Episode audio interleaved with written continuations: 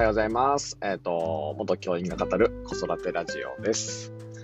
えー、僕は、え、神奈川県葉山に開校したオルタナティブスクール秘密基地森学園で先生をしたり、ブログ青線ラボを運営したり、飲食というサービスでスタッフをしたり、いろんな活動をしています。このラジオは先生の経験と親の経験から子育てや自分を育てる自分を育てについてお話しできればと思っています。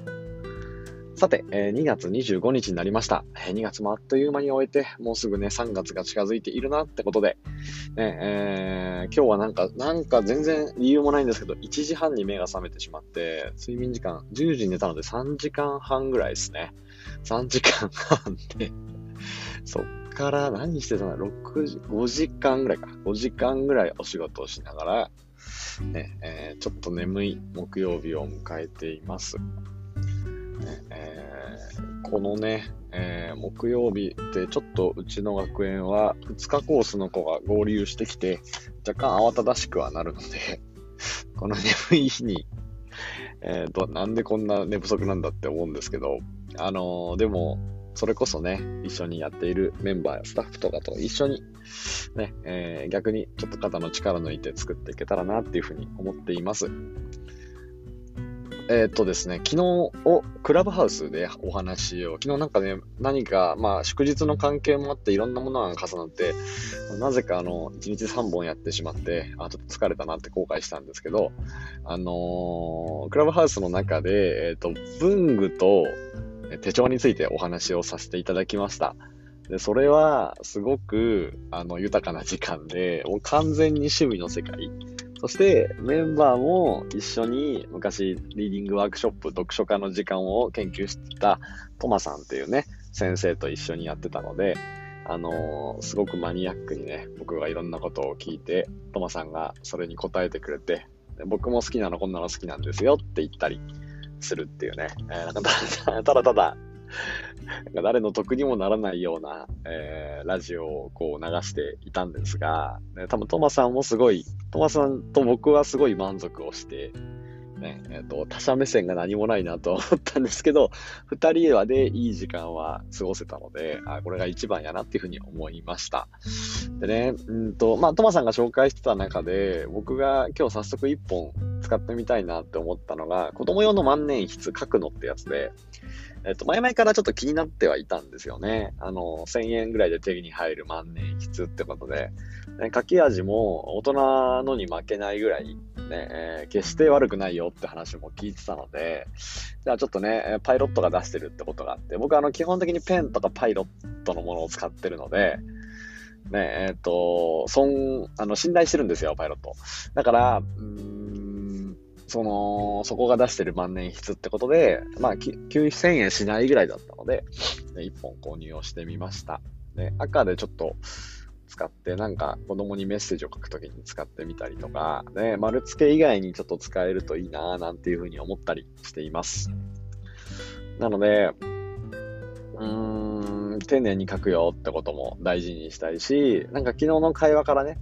そういう、あ、文具使ってみたいなってものが生まれてきたので、なんかね、えっと、それも良かったなって思っていて、父さん言ってたのが、あの、ライフっていうノートを使ってるっていうふうに言ってて、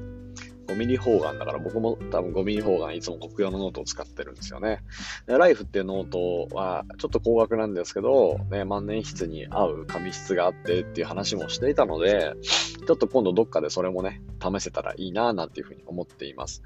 僕はいつもあのコクヨのビジネス版のノートを使っていて、まあ、1冊500円ぐらいなんですけど、えっと、100ページかな ?100 ページあって、見開きで100、見開き100じゃないか。100ページ、まあ、ほぼ100ですかね。と、あって、書けるものを使っています。あ、違う、70だね。70のものを使っています。だから、まあ、そんなに大きな価格差もないなっていうふうに思っていて、ね、えっと、100枚で、あれですか？えっと、1000円と70枚で500円ぐらいなので、大きな価格差もないなっていうふうに思ってるので、ね、えー、そのノートについても、ちょっとこだわって使っていけたらと思っています。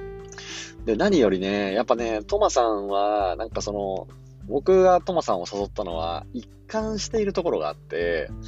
ね、リーディングワークショップをずっと続けてるっていうのもあるんですけど、なんかね、お話の中で、ライティングももちろん続けていて、ね、ライティングワークショップ、リーディングワークショップって両輪にしてやってる実践家って多分ね、日本の中でも少ないんじゃないかなっていうふうに思ってるんです。その中の一人で、えっ、ー、と、やっぱ未だに、ね、えっ、ー、と、なんかそのことについて多くは語らないんですけど、あの、実践を深めていってるなっていうのがあって、また今度話をじっくりね、聞いてみたいなっていうふうに思いました。そしてなんかそれを支えてるのが、なんか文文房具への熱なんだなっていうのは昨日のお話を聞いてて思ったことで、やっぱ文文具へのなんか高い熱がトマさんはあって、それが自分も作家でいること、書いたり、えー、自分も読書家でいることにつながっていて、なんか多分そこら辺で一貫した書くこと読むことに対する自分の愛みたいな軸があるので、なんか多分教室も僕はあの想像しているもの多分以上の